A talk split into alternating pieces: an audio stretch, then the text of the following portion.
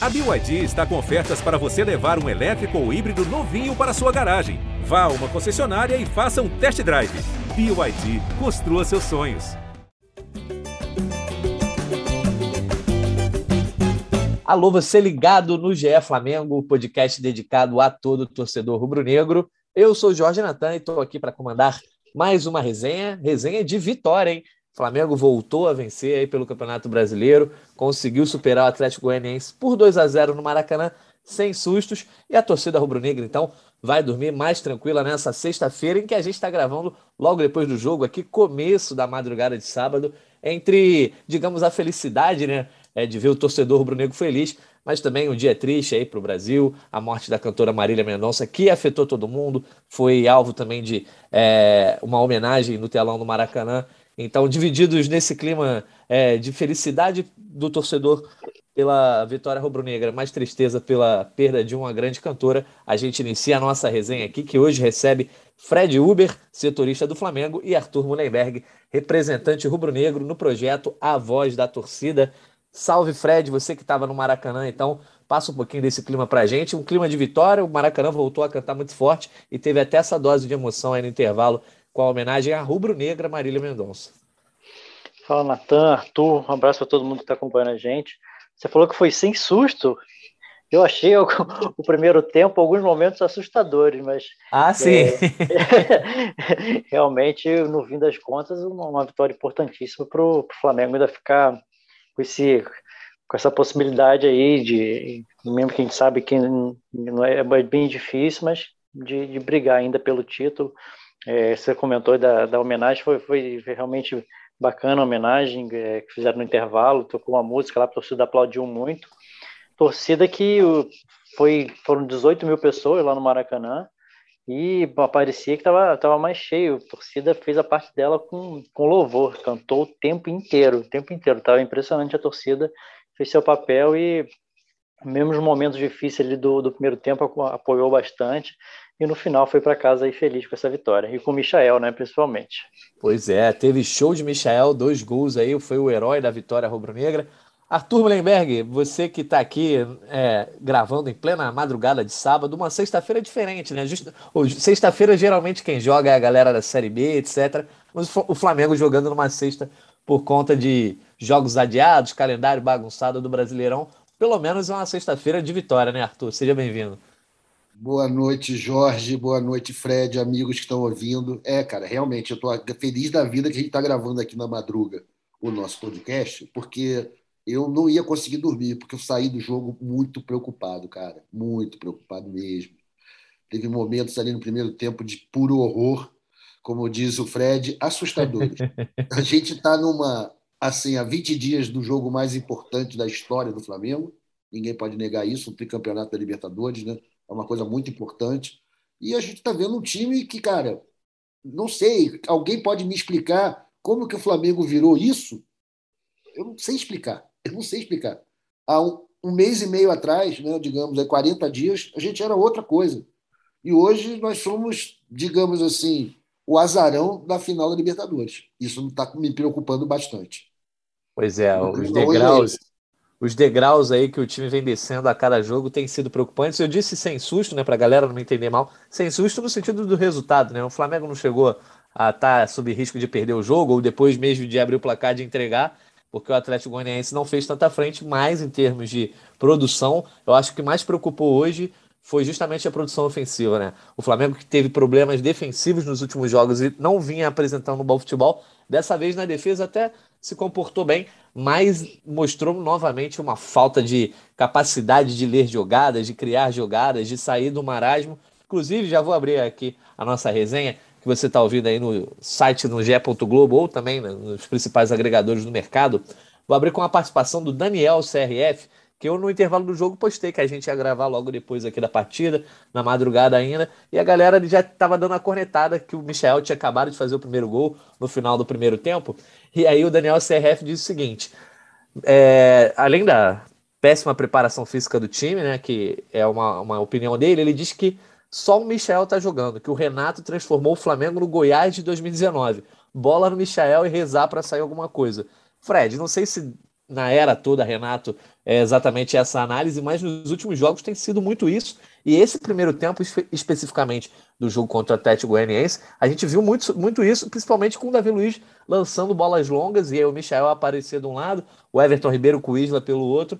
Enfim, foi muito no Bumba Meu Boi, né? Primeiro tempo que você mesmo disse que foi um pouco assustador. É, foi, teve muito isso que você falou aí do Davi Luiz, do Rodrigo Caio tentarem dando lançamentos longos. É, achei assim muito muito espaçado o meio campo do, do ataque.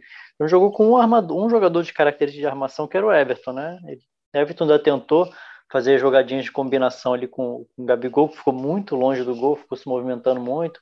Ali com o Isla também acabou. O primeiro gol acabou saindo numa jogada assim, né? Um, um, o Everton achou o Isla num, num ótimo passe para o Michael, mas é basicamente isso. O, o Everton tentando armar do lado direito e três jogadores de frente espetados. Michael bem aberto e ainda contou com, a, com uma participação hoje não tão boa do, do Andrés, né? Ficou mais apagado, não conseguiu contribuir muito na, na, ali na, na, na, na construção, né? Não conseguiu chegar muito à frente. Aí por isso eu acho que ficou muito espaçado e ficou muito previsível, né? Tentativa de jogada pela direita, combinação Everton e Isla cruzando para a área e a zaga tendo facilidade para tirar pelo alto e bola no Michael para jogada individual. Acabou que, que uma, acabou que uma combinação dessa saiu o gol e aí deu uma, uma boa uma boa tranquilizada para o segundo tempo. É, o Arthur, eu acho que a palavra-chave, o Fred conseguiu frisar aí. Eu sempre faço umas anotações aqui quando eu estou no comando da resenha, durante o jogo eu vou anotando, e eu também anotei que o Flamengo é um time previsível. Por quê? Não tem mais uma movimentação que você vê que é ensaiada, coordenada, né? Alf, como ficou famoso aquele áudio, acho que era do Everton Silva, não sei se eu estou enganado, dele é. dizendo, é. ah, pula uma casa, né? Passa para cá, passa para. Exatamente. Então, é, que você via que tinha uma movimentação ensaiada, coordenada, que os caras tinham essa coisa de é, achar espaços através da movimentação sem a bola. Isso você não vê nesse Flamengo do Renato Gaúcho, né, Arthur? E por isso acaba sendo um time sempre previsível. A marcação que o adversário encaixa fica fácil. Então eu diria que o Flamengo do Renato Gaúcho pode ser resumido como o Flamengo da aleatoriedade. Você pode sair do. O Flamengo pode abrir o placar, pode fazer gols, pode fazer até 3, 4 pela qualidade de seus jogadores, às vezes uma tabela, que o próprio segundo gol saiu uma tabela, mas é aleatório, não é uma coisa ensaiada, coordenada. É essa visão que você também está tendo, o, Arthur, que você compartilhou justamente aí a tua preocupação no começo do podcast. Poxa, Natan, eu vou, você não imagina o quanto dói o meu fígado ao ter que admitir isso aqui no podcast, cara. O Flamengo hoje é um time absolutamente comum. Comum no sentido de que não tem nada que surpreenda, é previsível, ele é facilmente anulado, facilmente marcado, e a gente está dependendo dos lampejos dos nossos craques. E ainda vivendo uma fase que está todo mundo com o Mercúrio retrógrado, o único que está jogando bola é o Michael. O resto da galera, meu amigo, ninguém está segurando a onda. Então a gente está é. vivendo um momento bem difícil e o Flamengo, por esse futebol pobre, por esses buracos no meio, essa falta de aproximação, essa saída de bola completamente aleatória, e hoje é, é, estreando com tudo, as bicudas loucas do Davi Luiz para frente, para ver se alguém alguma, alguma, alguma coisa na frente, que me lembra muito o jeito que a gente jogava com o Wagner Love em 2010, é bastante preocupante, cara. Desculpa estar nesse ritmo baixo, galera, mas é que, pô, eu de vez em quando bate uma, uma sanidade aqui em mim. Eu estou muito preocupado em como que a gente vai fazer nesses 20 dias que nos restam até a final da Libertadores. Pois é, tá batendo a bad aí, olhando para o dia 27, né? Não só para essa reta final de Brasileirão. Eu quero pegar também esse gancho sobre os chutões do Davi Luiz, ou Fred, para a gente aprofundar um pouquinho mais nisso, porque assim, o Davi entra é, na zaga titular com o Rodrigo Caio. É óbvio que o Flamengo ganha muito na saída de bola. Né? Se tivesse o Arão ali ajudando, saindo por baixo, de repente o time ganharia bastante nessa movimentação e teria que o, ad o adversário teria que subir um pouco a sua marcação, enfim. Mas não, o Flamengo começa a virar refém de chutões. Beleza, o Davi Luiz tem um ótimo lançamento, tanto que lança com a perna esquerda e com a direita, só que isso era para ser, para ser mais uma arma, né? Um time é, que seja coordenado, bem treinado, isso seria mais uma arma diante de adversários fechados. E não para ser a solução. Ah, não tem espaço, então bola no pé do Davi, o Davi joga de um lado, joga do outro e vê no que dá. É como era o Pablo Mari, né, em 2019, que gostava de fazer essas, esses lançamentos de vez em quando. Mas eu acho que, eu acho que entra muito no, no que eu tinha falado, assim, de, de, de falta de, de, um setor de criação ali. A bola estava indo direto. com três jogadores na frente ali se revezando em posicionamento, o Michael, Bruno Henrique e Gabigol. E não tinha quem levasse a bola até lá, eu acho faltou muito isso. Eu acho que o Everton ficou muito sobrecarregado e acabou que a, a alternativa achada ali foi tentar a ligação direta que não, não deu muito certo. É, assim, ficou evidente que a, a atuação do Andreas hoje foi muito ruim, individualmente, né? Não apareceu muito no jogo, mas perguntar para o Arthur, depois o Fred pode até comentar sobre isso também. Você acha que ah, foi só uma falha pontual do Andrés, uma atuação, um dia ruim, ou também pesa muito o fato, e essa é a minha opinião, de que ele não está sendo acionado. Como o time não está ficando com a bola no pé, não está fazendo questão é, de trocar passes e ir construindo essa jogada, o Andrés, que tem como grande mérito isso, né, esse sistema de que ele olha, dá passes rápidos, ele dá aquelas bolas secas que ele consegue inverter a jogada, isso também prejudica a atuação dele. Então a leitura que se tem do, do, da atuação do Andrés também é porque ele quase não apareceu no jogo porque ele não foi acionado, porque o time não teve o estilo que beneficia o futebol dele. Essa é a minha opinião, Arthur. Como é que você enxergou a atuação do Andrés, que acabou sendo substituído aí depois de um erro que irritou o Renato Gaúcho? Ah, Natan, primeiro para mim, eu acho que o, o, o Andrés perdeu o mojo nesses sete jogos que ele jogou deslocado jogando mal, se acostumando a jogar mal. E o, como todo time está em, em, em, decadência, está todo mundo para baixo, né? É, sobra para ele também. Ele faz parte de uma cadeia ali de acontecimentos. Já está vindo, quando a bola chega nele, já está tudo errado. Ele está tendo muita dificuldade em fazer o jogo dele, que a gente viu. Quando ele chegou num time, quando ele entrou, o time que jogava de uma certa maneira, onde ele se encaixou muito bem, trazendo algo novo né? que era uma bola rápida, uma coisa até mais dinâmica que o Gerson fazia. E que foi legal, que funcionou muito bem. E ele acabou sendo empurrado para outro lado pelo Renato, e onde ele não rende tanto. Some-se a isso uma fase muito ruim do Ribeiro, a ausência da Rascaeta, e a gente tem ali um meio-campo deserto, né, cara? Ele, ele ajuda na criação, ele é um cara que bota a bola para frente, ele sabe chutar. Hoje ele nem chutou, pô. Sim, Agora, ele sim. não é o criador, ele não é o cara que vai ter o diretor de criação do elenco. Isso, essa função devia ser do Ribeiro, que não está conseguindo exercer, porque está cada vez mais jogando para aquele canto ali junto com, com o Gabigol, que é outro que também está completamente fora das suas características. Eu não estou entendendo porque ele está se escondendo do jogo, não tem chamado o jogo para ele. E o Andréas, cara, coitado, eu acho que ele está sofrendo mais que os outros, porque ele tem menos vivência. Está sofrendo as influências do Flamengo, a pressão que é gigante tudo isso ao mesmo tempo, num momento decisivo, numa reta decisiva de brasileiros de Libertadores, tá, tá pesado para ele o negócio. Ele não está rendendo mesmo, ele caiu muito. Espero que ele consiga se recuperar até a final. É, o Andrés que viveu altos e baixos aí, o Fred. É, ele começa ali, encaixa logo quase que de cara no time, e depois dele ter uma, talvez sua melhor atuação no time ali contra o Juventude, jogando até de meia, ele começa a cair, volta a jogar como segundo volante, tem momentos de lampejo, mas no geral ele não tem conseguido contribuir com o time como se esperava e como se viu logo no começo, que ele meio que ganhou a titularidade. E só que eu, você acha também que esse estilo do Flamengo ter atrapalhado o próprio Andrés, pegando a estatística aqui, o Flamengo teve 52% de posse de bola hoje no Maracanã contra o Atlético Goianiense, que é um time que notoriamente não gosta da posse de bola. Então, é, assim, eu acho que é um estilo de jogo em que jogadores como o Andrés vão aparecer sumidos a, maioria, a maior parte do tempo mesmo. Eu acho que tem algumas coisas que entram nessa conta acho que a ausência do, do Rascaeta prejudica bastante o, o Andrés, que é um cara que, que, que faz, o Rascaeta faz o time jogar, né? Não é o, o cara, o Michael, que é um cara que joga mais aberto, que tenta, que é mais para jogada individual na ponta. Acho que ele sente muito isso e quando ele não está bem tecnicamente, o, o Andrés, né? Ele, eu acho que ele a, a, a participação dele, a performance dele acaba caindo muito. Às vezes o, o, o Thiago Maia, por exemplo, quando, às vezes não está num bom jogo, um bom dia técnico, ele consegue compensar com a marcação, com uma força, com uma, uma roubada de bola que o Andrés tem uma característica um pouco diferente.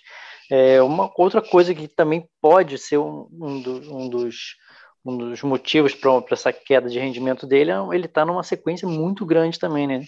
Como ele agora, como está tá suspenso a partida da Chapecoense, talvez nem tenha sido tão ruim esse, nesse momento, assim, ele está para dar uma segurada, para ele tentar se recuperar melhor, fazer uma recuperação melhor, Thiago Maia entrar no lugar dele e ele dar uma descansada no jogo com a Chapecoense para ele conseguir recuperar ali a, na partida seguinte já o, quem sabe melhorar esse desempenho dele e voltar ao que ele estava fazendo. O Arthur, falando sobre a tua declaração ali, que você é sempre um cara muito otimista aqui, representando é, a torcida rubro-negra nesse podcast, mas olhando para frente, tem uma coisa que tem, assim, acho que me, me incomoda muito analisando, e eu acho que incomoda todos os torcedores, ou, ou muitos torcedores do, do Flamengo, que é o fato do time não conseguir mais apertar a saída de bola, não conseguir mais pressionar o adversário, encurralar, e é aquela hora que no estádio, geralmente, né, quando você é, encurrala o adversário, que a torcida vai para dentro, delira. Cara, você falou que é, é, sua declaração foi como é que o Flamengo virou um time comum, né? É triste isso. Mas você acha que passa muito por isso? Por essa postura de não querer ser agressivo boa parte do, do tempo, não querer ou não conseguir apertar a saída de bola adversária?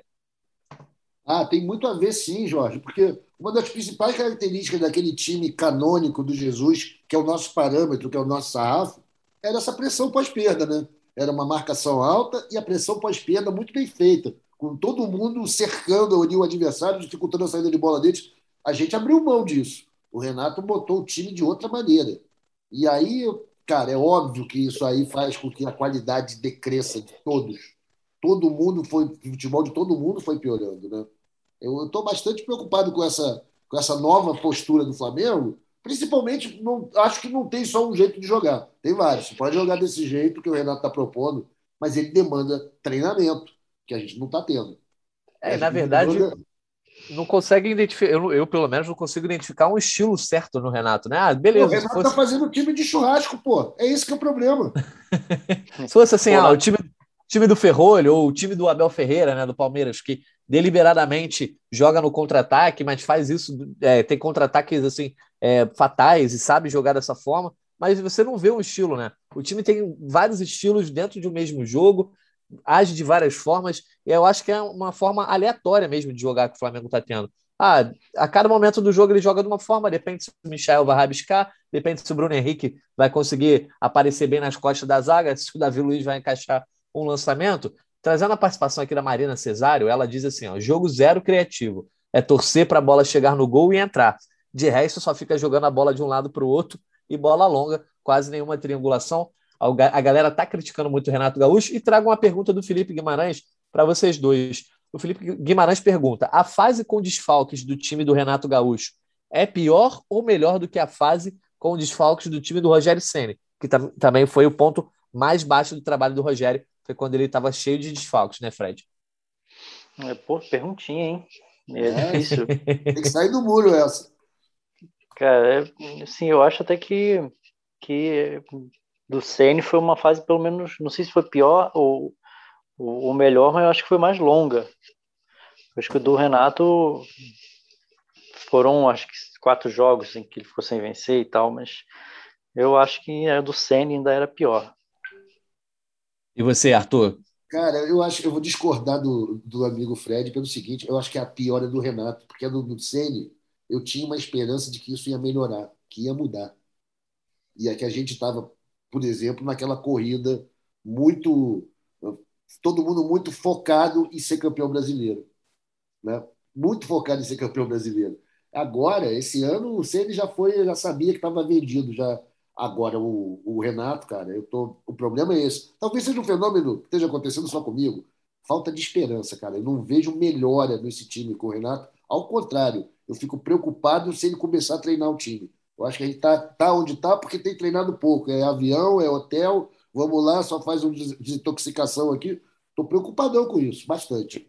Ele falou que já tem treino nesse sábado agora, Arthur. Pode falar, Fred.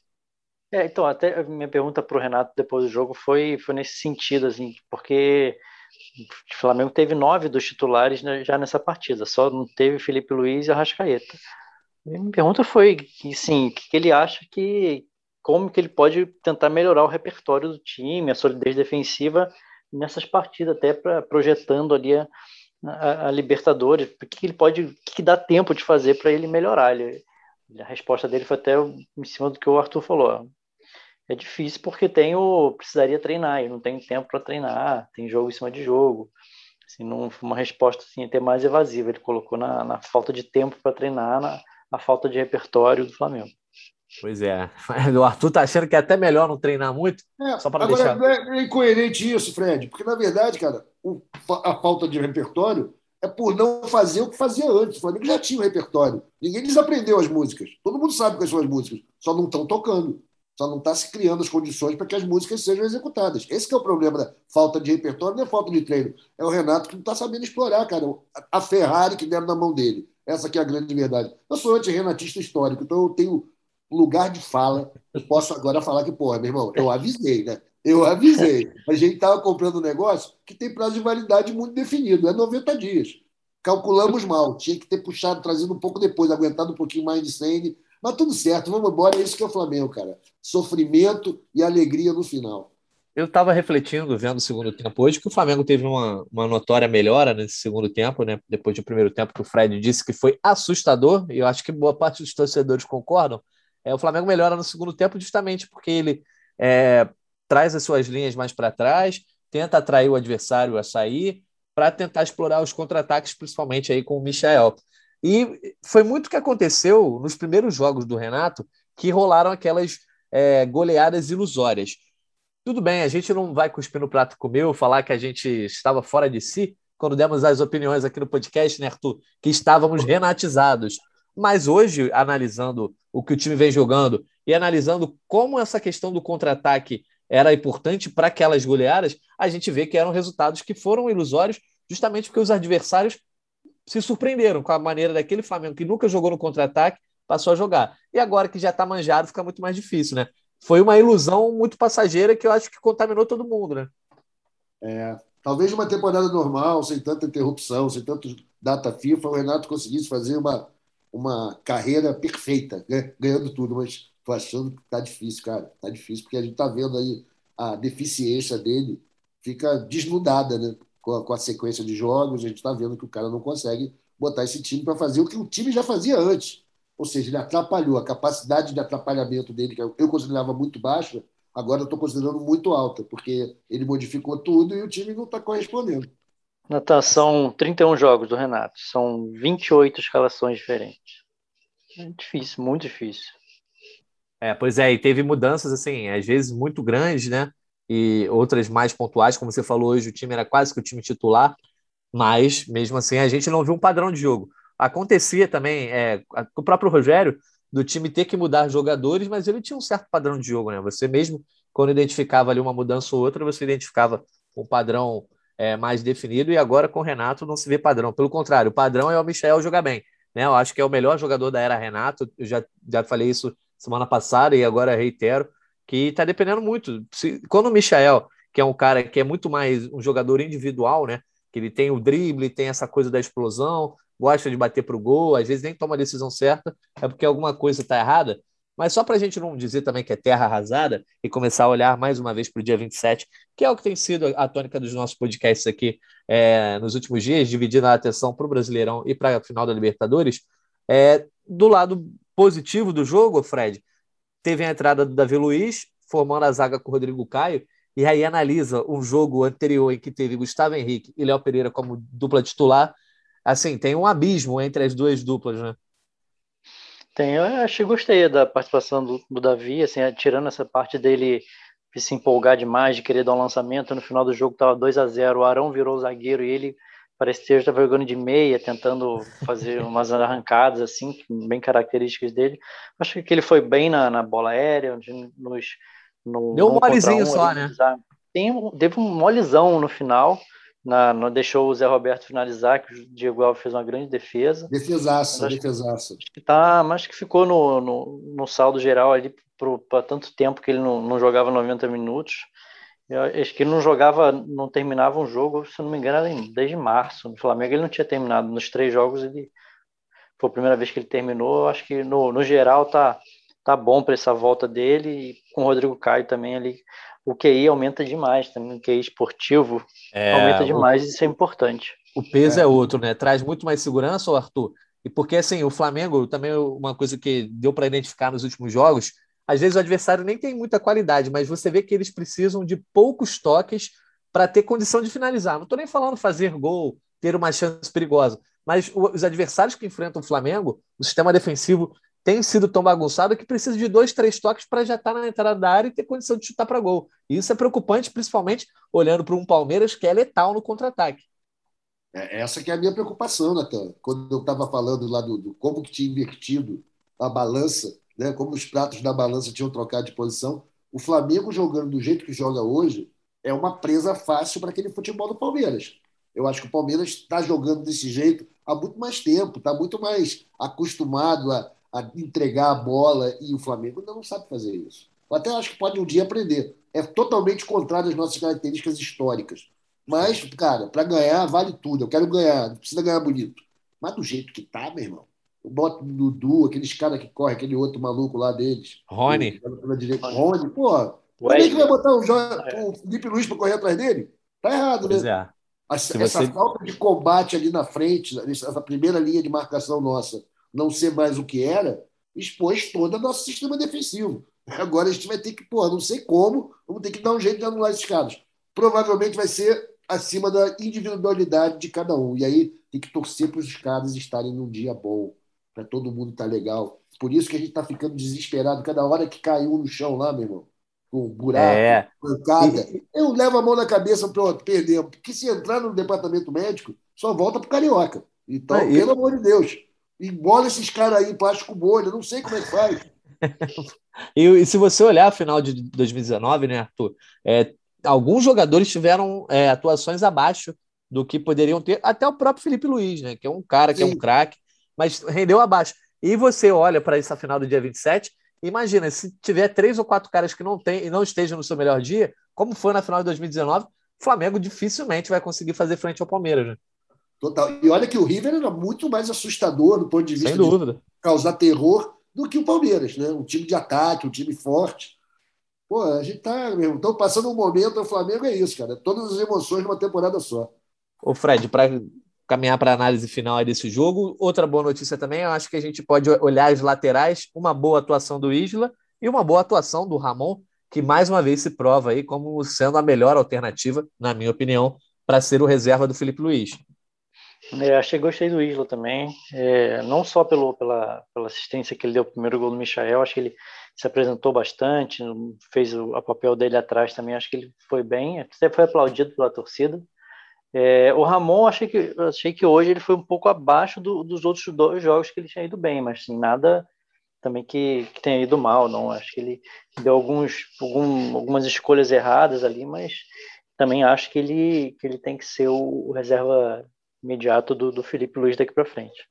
E só para a gente dar um alívio aqui, Arthur, queria que você comentasse aqui como torcedor, o que, que você acha da epidemia dos loiros nesse elenco do Flamengo? O Ramon apareceu descolorido hoje, o Isla loiro, enfim, todo mundo tá ficando loiro nesse Thiago Maia, né?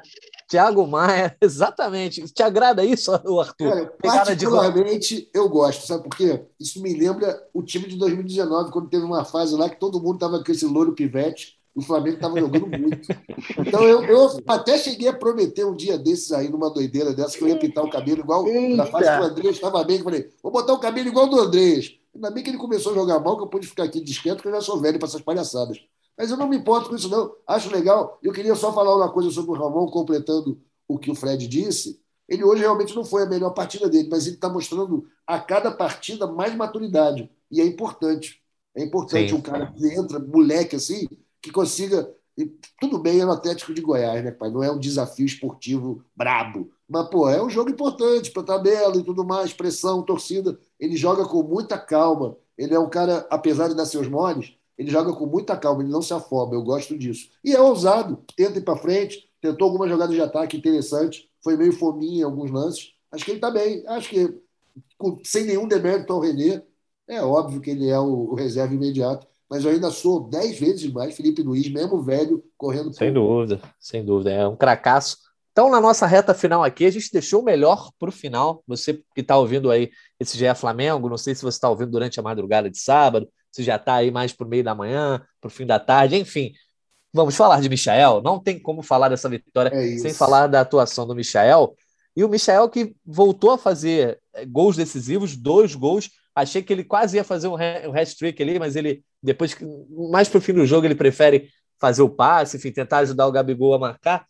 mas tem sido muito consistente, Michel. Não tem sido fogo de palha, não tem sido aquela coisa de que entra, faz o salseiro, não. Michel tem sido válvula de escape para o Flamengo. E aí eu quero trazer um debate que o próprio Renato foi perguntado na coletiva, mas ele foi evasivo. Mas aqui no GE Flamengo não tem muro, então vou fazer a pergunta para vocês dois. Quero saber a opinião de vocês.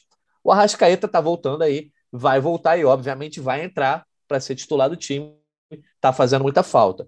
Mas o Michel, como é que fica? Principalmente olhando para o dia 27, o Fred. Na tua opinião, acha que tem que dar um jeito do Michel ficar nesse time? Bota o Ribeiro no banco, de repente? Qual a ideia que você acha que pode ter para deixar o Michel, ou melhor, deixá-lo como uma opção que dê medo no adversário no segundo tempo? Realmente, Michel tá voando, né? Melhorou demais, a, principalmente nas, nas escolhas né, dele. Ele fazia escolhas muito erradas e a execução melhorou muito também. Mas pensando numa condição normal de com todos bem é, fisicamente e tal, eu entraria com o time que, que tradicionalmente é titular, com Arrascaeta, Everton, Bruno Henrique e Gabigol na frente. Mas, pô, com, tendo o Michael ali como uma, uma, uma opção, com certeza usaria ele durante a partida. É, se precisasse, se não estivesse vencendo, pode ser no lugar do Everton. Mas com certeza seria uma arma importantíssima. Ele, o Pedro também, se estiver estiver voltando, acho que são jogadores ali que mesmo que não, não iniciam a partida, são aqueles jogadores que a gente sabe que vão entrar e que dão conta do recado.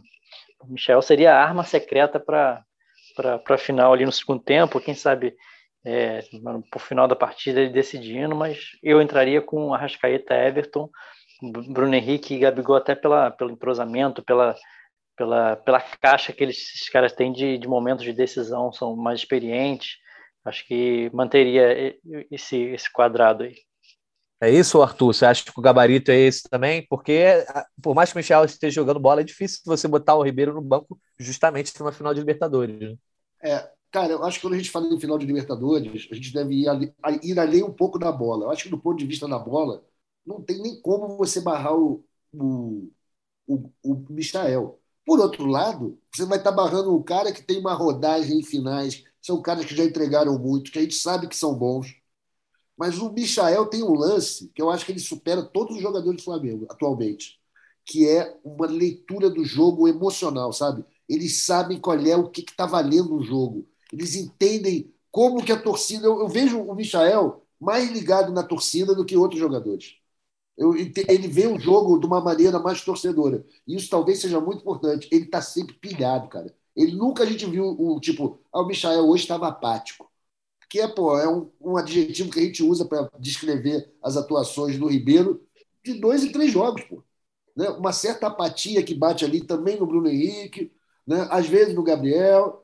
Eu acho que isso aí é uma, é uma arma muito importante. E o, o Renato, se ele tiver moral para isso e perceber, ainda no primeiro tempo, que uma dessas grandes estrelas está meio alheia ao jogo, não está conseguindo entrar na partida, tem que botar o moleque, porque o cara vai entrar fervendo. E se ele entrar e começar jogando, ele vai jogar enquanto estiver em campo com tudo. Ele não guarda nada para o dia seguinte. Isso é muito legal, é muito Flamengo.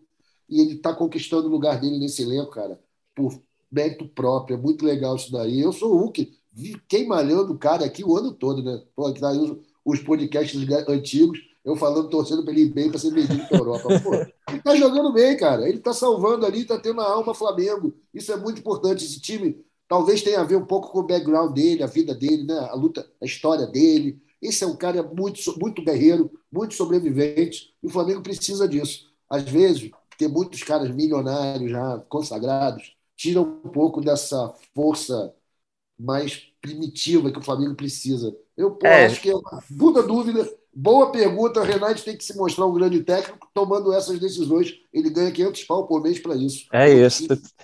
E tomar essa decisão. Está sendo bem pago para isso, mas é muito legal ver justamente essa explosão do Michael, que começou. A gente, se você ouve o GE Flamengo, né? Você ouvinte, você tem acompanhado a evolução também dos nossos comentários com relação ao Michel, que primeiro ele teve um bom momento, aí, enfim, o Michel tá jogando bola, depois da depressão, venceu a depressão, depois ele entrou naquela coisa, ah, deixou de ser, é, tá deixando de ser um pouco do mito ali, da coisa da zoeira, para realmente ajudar o time, e agora é indiscutível, como o Michel tem peso, inclusive o Michel com os gols de hoje, ele se tornou o artilheiro do Flamengo no Brasileirão, junto com o Bruno Henrique. São nove gols aí. Michel, que é o único que atuou em toda a sequência do Renato Gaúcho, atuou em todos os jogos do Renato, os 31 jogos que o Fred já comentou. E para a gente encerrar também essa parte, esse segmento Misha, que o Arthur sempre gosta, o nosso Igor Rodrigues, de chinelo de férias, também sempre foi muito fã. É muito legal saber que ele também contribuiu para isso. Muito se falou, ah, o Rogério ajudou a recuperar o Michel, o Renato, sem dúvida, talvez seja o grande mérito dele ter dado uma moral, ter dado mais espaço até para o Michel no time. Mas o Michel, você lembrando do começo da temporada, ele se reapresenta mais cedo, ele trabalha fisicamente para isso, né, o Fred? E quando muita gente já dava a trajetória dele no Flamengo por encerrada, ele mostra que pode, pode sim ter um papel fundamental numa temporada que ainda pode ser histórica, dependendo do dia 27 e até da reta final do Brasileirão. O Natan, só da gente cogitar essa possibilidade de, de, de o Michael ser, ser titular em, um, em algum lugar desses quatro aí da frente já é uma façanha para ele e para qualquer jogador já é uma vitória, né? Só ele estar tá disputando a vaga até com o Ribeiro, né? Com uma lenda desse time de 2019, já é uma vitória, né, Fred? Com certeza, esse, esse time aí tem uma aquela escalação que a torcida vai lembrar para sempre. Tá lá, vai sempre vai ter o Ribeiro, o Rascaeta, o Bruno Henrique, o Gabigol e o, o Michael conseguiu um espacinho que seja nesse nesse imaginário aí da, da torcida e tal. Acho que é uma, uma conquista para ele pessoal enorme. E, e é legal o, o, o, Arthur, quando ele comemora os jogos, você vê que o cara tá assim, nitidamente feliz, né? É uma coisa que deixa ele muito à vontade, né? E quando ele ah, marca. Isso, isso é um negócio que a gente fala em todos os podcasts há muito tempo, né, cara? Que ele é o cara que está vivendo o sonho, né? Ele vive intensamente esse sonho, ele se entrega, isso é muito legal. E o resultado está aí. O resultado está nas atuações dele. Ele é um cara super verdadeiro, né? Ele não joga para a torcida, ele joga com a torcida. E é o cara que mais se ajuda ali, é ele, meu irmão. Não é Sene, não é Renate, não é Jesus, é ele mesmo que está afim. Isso aí é a força do cara, isso é muito legal. Ele, como exemplo, ele é pô, disparado o, o display do Flamengo, né? Olha aí o que, que, uma, que, que o esporte pode fazer para uma pessoa, o que, que pode fazer a vontade de jogar bola e se dedicar e se sacrificar pelas coisas, ter comprometimento, fazer as coisas direito. Isso é muito legal. Ainda mais depois que ele assumiu essa parada dele da depressão, que ele fez o tratamento. Imagina quantas pessoas que ele não ajudou com isso, maluco. As pessoas têm essa doença aí, fica todo mundo no sapatinho, não quer dizer, né? Porque o pessoal tem preconceito. O cara foi lá, contou tudo. Muito legal isso. Ele tem a é, atuação. É, pro... Já fez a história dele no Flamengo. Ele já fez a história dele no Flamengo. É muito bonito o que ele fez. Sem dúvida, né? Então já, já, dá, já dá para a torcida aí sonhando, de repente, Michel entrando no segundo tempo, ou mesmo titular, quanto o Palmeiras já é 27, imagina se ele faz o gol do título. Ia ser Olha. uma baita história para essa temporada. Mas, o Arthur, você falou de sonho, então, para a gente encerrar, até porque já estamos aqui entrando na uma da manhã do sábado, dia 6 de novembro, vamos falar sobre é, olhar para frente no Brasileirão. Atlético, Atlético Mineiro é o líder com 62 pontos em 29 jogos. O Flamengo, com essa vitória, foi a 53, tomando a segunda colocação do Palmeiras ainda, mas tem rodada no fim de semana. O Flamengo tem um jogo a menos do que o Galo. Arthur, mantendo a palavra contigo ainda. E aí, reacendeu a chama? Você, você ainda estava mantendo a esperança no último podcast, quando eu e Caê meio que já jogamos a toalha. Para você, como é que está essa análise aí para a reta final? Confia que o Galo vai tropeçar de repente nesse fim de semana? Pega o América Mineiro, né? Cara, a chama não diminuiu. Ela continua acesa, é a mesma chama. Essa foi uma vitória que eu esperava do ponto de vista era protocolar pela diferença dos adversários. E eu ainda confio, continuo confiando mais em falhas do Atlético, né, em tropeços dele ao longo do, dos nove jogos que faltam para eles, do que do Flamengo reencontrar a pedra filosofal e voltar a jogar aquele grande futebol. Acho que isso não vai acontecer. Essa esperança eu perdi mas eu acredito muito naquele lance dos valores imateriais, a torcida botando no colo, a galera incendiando, raça, amor e paixão. E, pô, futebol, algum sábio disse aí nesses dias, não me lembro agora quem foi, se vocês souberem, depois vocês dão o crédito, por favor. No futebol brasileiro não foi feito para dar certo, né? Não foi feito para funcionar. É tudo feito para dar errado. E nesse sentido, cara, a campanha do Atlético, que é tão bem feita, tão bem estruturada, com investimento para ganhar o negócio, pressão em todo lugar que pode, eles fazem pressão, na arbitragem, na CBF, não querem mudar o negócio de jogo. Cara, pode dar Flamengo ainda, pode dar Flamengo. Mais pelas falhas do Atlético do que pelos méritos do Mengão, mas isso não importa, eu quero CN aqui se dane, vamos embora. E a tua opinião, Fred? É, domingo, quatro da tarde, Galo e América Mineiro. Flamengo aí tá de olho, a torcida tá de olho nesse jogo. A vitória de hoje pode ter sido protocolar, mas deixa acesa uma esperança, principalmente se o Galo não vencer no domingo. É, deixa acesa a esperança e o Flamengo tem uma sequência aí que tem que precisa fazer valer esse protocolo. O Chapecoense tem uma vitória no campeonato, um jogo que o Flamengo não pode pensar em outra alternativa que não seja ganhar. Depois ainda vai ter jogo em casa com o Bahia. É assim, o Flamengo é, fazer a sua parte e ver o que acontece. Chegou, a, a, situação é essa. Não depende mais do Flamengo, né? Depende do, do Atlético, como o Arthur falou. Vamos, vamos ver o que, o Atlético vai arrumar. Tá, tá, tudo na mão dele. O Flamengo tem que tentar fazer é, papel como fez como o Atlético Goianiense, fazer contra Chapecoense, contra Bahia e, e vendo o que acontece é, depois no, no fim do campeonato. É isso, então a gente vai encerrando mais uma edição do GE Flamengo hoje. O Caemota e o Felipe Schmidt não conseguiram entrar na edição de hoje porque estavam aí enrolados em termos de deslocamento, cobertura desse jogo, que foi uma sexta-feira à noite, acabou 11h30 da noite, mas nós estamos aqui no começo da madrugada oferecendo esse, essa edição do GE Flamengo para vocês. Arthur Mullenberg, então obrigado pela tua participação, tuas considerações finais aí nesse começo de sábado que a galera vai usar para já mentalizar o domingo um tropeço do Galo. Galera, pô, primeira coisa a se dizer, pô, obrigado por vocês estarem ouvindo a gente essa hora da madrugada, Fred, Jorge, Natan, galera. É, agora, gente, vamos ter um sábado quase inteiro e um domingo inteirinho sem se preocupar com o Flamengo. A gente devia aproveitar esse fim de semana, limpar nossa mente, sacou? Deixa acontecer naturalmente, não fica secando os outros que não vale a pena. Relaxa, meu irmão. A gente tem um jogo muito importante dia 27. Então, tudo faz parte da nossa preparação mental. Vamos na paz. O Flamengo fez o que tinha que fazer nesse fim de semana. O jogo que passou já não vai voltar. É só para frente que a gente pode olhar. Vamos lá, o futebol tá horrível. Né? Mas vamos... se a galera tiver que ter uma preocupação com o Flamengo nesse fim de semana, pode ser eles irem lá na, nas lojas virtuais ou lojas físicas comprarem o livro Já Virou Octanagem, não é isso? Seu livro oh, aí Boa, Natan! Pô, você é classudo, cara. Eu tinha até esquecido disso. É verdade, galera. Já, a galera que fez compra na pré-venda, né, nas livrarias virtuais, já está recebendo, tem mandado fotos para mim. Eu fico muito agradecido, agradeço a todos. Estão lá lendo lá nossa, nossa saga no primeiro campeonato brasileiro conquistado sem torcida, né, que foi de 2020, e já está chegando em algumas lojas no Rio de Janeiro, em São Paulo, acho que só depois de segunda-feira. E espero que vocês curtam o livro, é, feito com carinho, a capa da Grande Fera Mário Alberto, edição do, do, do Marcelo Dunlop. Estou muito amarradão que a galera tem comprado e tem já deixado boas resenhas. Eu agradeço a todos. E, claro, se vocês estão com grana aí, estão com tempo e não querem pensar em nada triste, é bom ler como fez ganhar aquele campeonato, um campeonato que a gente também só ganhou na última rodada. É pelo menos um bom exemplo, um incentivo para esse N campeonato tão sofrido. É isso, valeu, Arthur. Então, a inspiração para a galera aí que está pensando no Ener, lê aí o relato sobre o Octa do Arthur Mullenberg. Obrigado, Arthur, pela tua participação. Fred, também muito obrigado aí, mais uma participação do GE Flamengo. E aí, qual é a programação do Flamengo aí para os próximos dias? Renato falou que já tem treino nesse sábado, então não tem descanso, né? Porque segunda-feira, às 8 da noite, tem Flamengo e Chapecoense lá na Arena Condá. É isso aí, um abraço a você, Natan, Arthur, todo o pessoal. É, Flamengo agora, né, descansinho, né? Esse regenerativo de, de sábado já pela manhã. Depois ainda treina no domingo e, e segue lá para Chapecó esse joguinho segunda-feira à noite enrolado, mas o Flamengo não pode dar bobeira.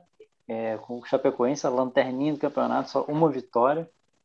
E terça-feira estão aí para contar é, essa história aí. Tomara para dizer que o Flamengo ainda está tá vivo na briga pelo, pelo título brasileiro.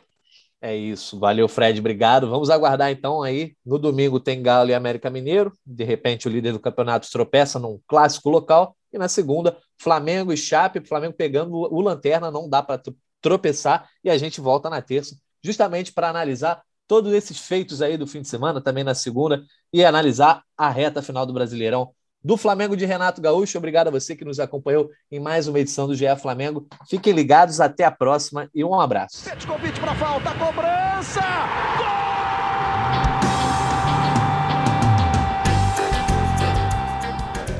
GE Flamengo.